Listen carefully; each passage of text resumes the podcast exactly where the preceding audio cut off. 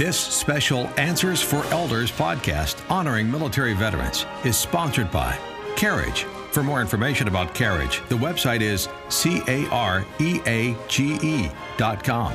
Well, this is Chuck Olmstead. I'm at Patriots Landing here in DuPont, Washington, and with me today is Roberta Quorum, and uh, she's she likes to go by Bobby. So uh, Bobby is the wife of retired uh, U.S. military, and uh, and uh, we always like to uh, interview the spouses as well because a lot of times they have stories to tell, and the spouses, I I think, in many ways served right along with their with their husbands uh, as uh, they went through military life. And so, Bobby, welcome to Answers for Elders today. Oh, thank you very much. yeah, well, I know you're a little nervous, and you don't have to be because we like to hear the stories of um, of people and, and how they got to uh, where they where they were in life and some of the stories. So. Uh, let's go back. Uh, were you born near uh, in the Northwest? I was born in Cincinnati, Ohio, and then in my senior year, I moved to Philadelphia. Okay, so, so I moved from an a, a hundred girl academy to a thousand per class high school. Wow, in West Philadelphia. Yeah. Wow, so yeah. East Coast. You were more East East Coast. Coast. Yeah. yeah. Yeah. So, what year then did you graduate from high school?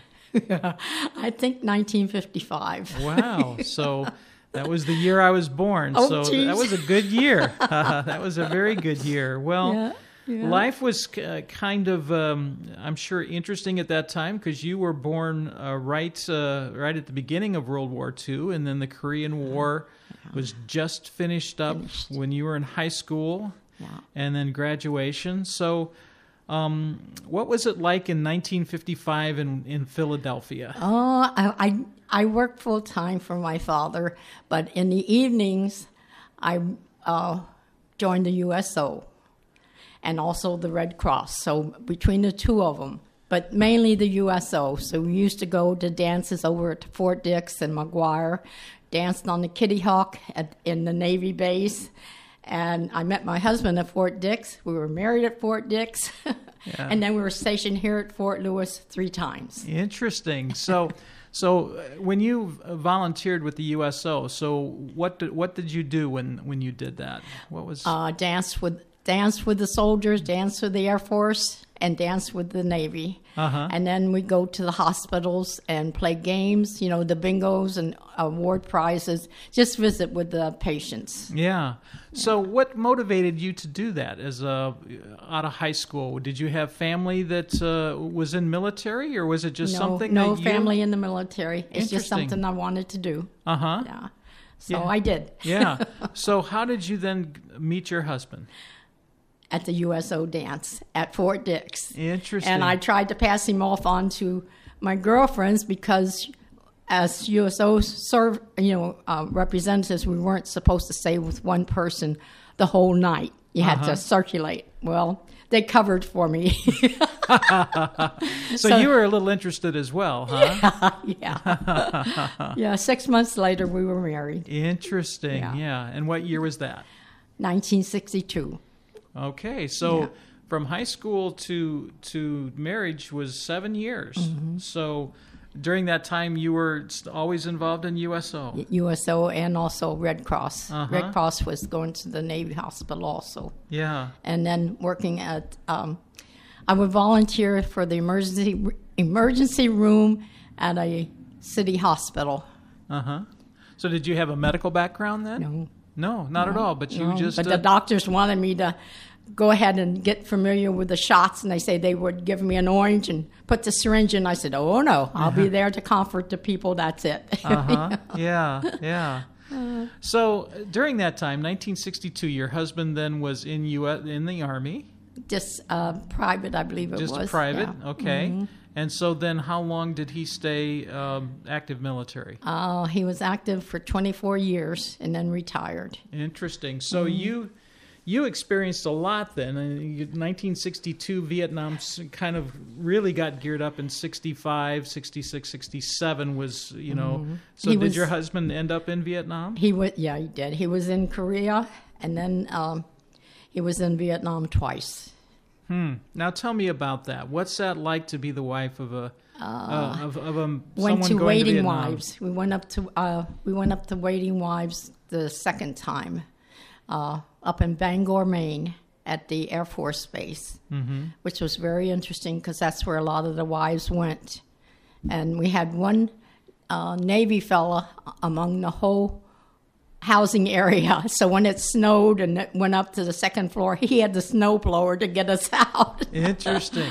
So now you call you said waiting wives. Was that was That's that what kind of we a- were called, the were waiting wives. The waiting wives. Uh, and for Vietnam, yeah. Yeah. And so, um, and as I've talked with other veterans, um, you know, we are so used to technology in these days where we have text and we have email and we have phones where we can call anybody pretty much in the world. But it wasn't like that in 1967, No, was it? no, What was that like? the wives, we all talked among each other and tried to help each other. You know, uh, when my husband was injured the second time in Vietnam, uh, he called me right away, and he says, "Don't pay any attention to what tele- the telegram says to you." He says, "I'm okay." So the telegram sounded like he was not okay, but then he came home and what have you. Yeah, yeah. So he came home. Did he was he hospitalized then for a while after Yes, at the Brooklyn Navy Hospital Yeah, yeah. in New York. His, his folks lived in Long Island, so Mm-hmm. I, we commuted we commuted back and forth on the Long Island Expressway, and I have no idea how we did it. Yeah, yeah.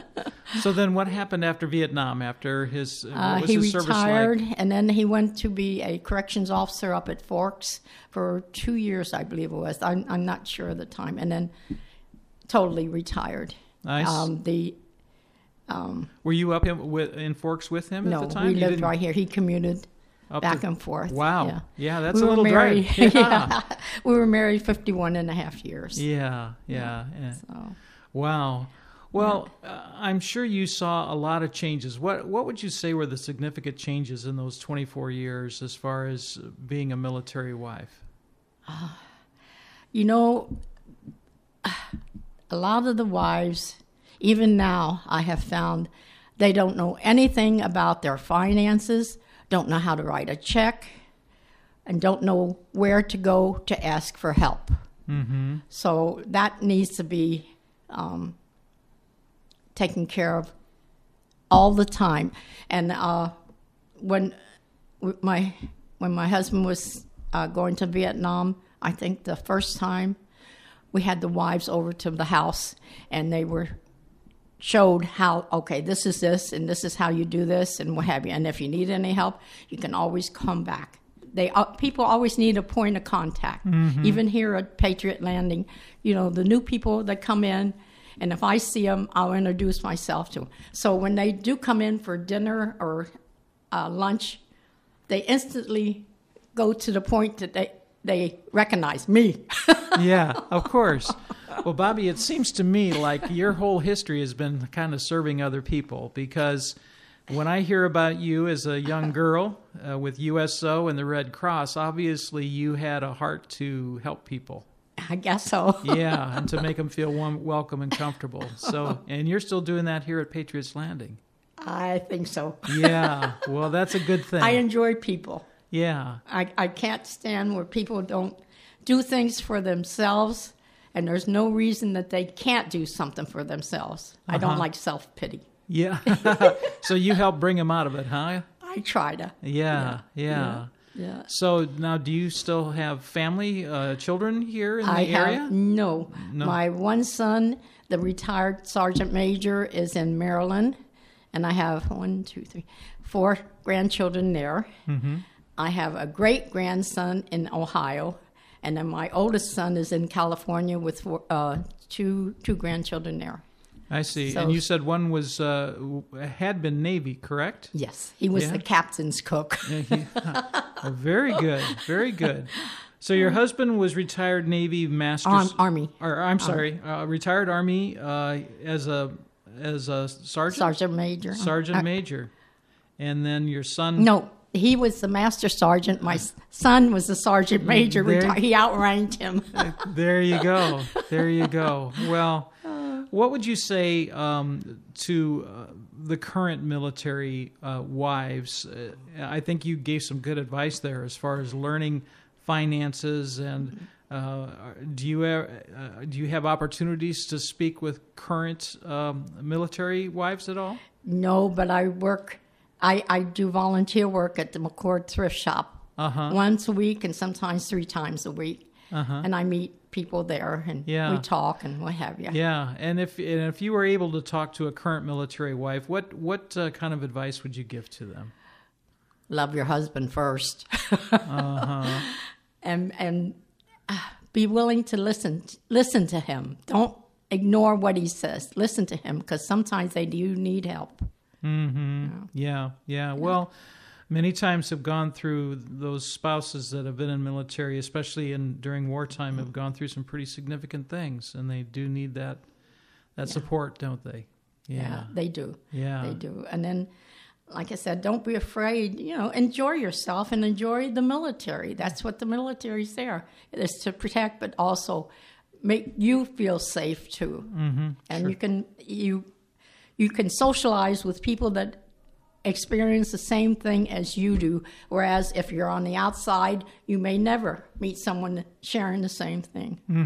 Well, there seems there has to be a special camaraderie. It seems like those that serve together uh, in the military, the the men and uh, that uh, serve with other men and women, that there's a camaraderie there, and it seems like for the for the spouses of that those military, there's a a certain uh, camaraderie, isn't there? Yes, that there are is. lifelong friendships because you've gone through some stressful times Right. together.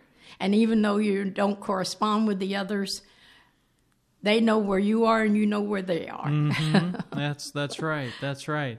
Well, Bobby, I want to thank you for this time and for you sharing your story because your story matters. It's important. Thank you. Yeah, and uh, we've been listening to uh, Bobby Quorum, and uh, she's uh, wife of uh, retired Master Sergeant, uh, U.S. Army.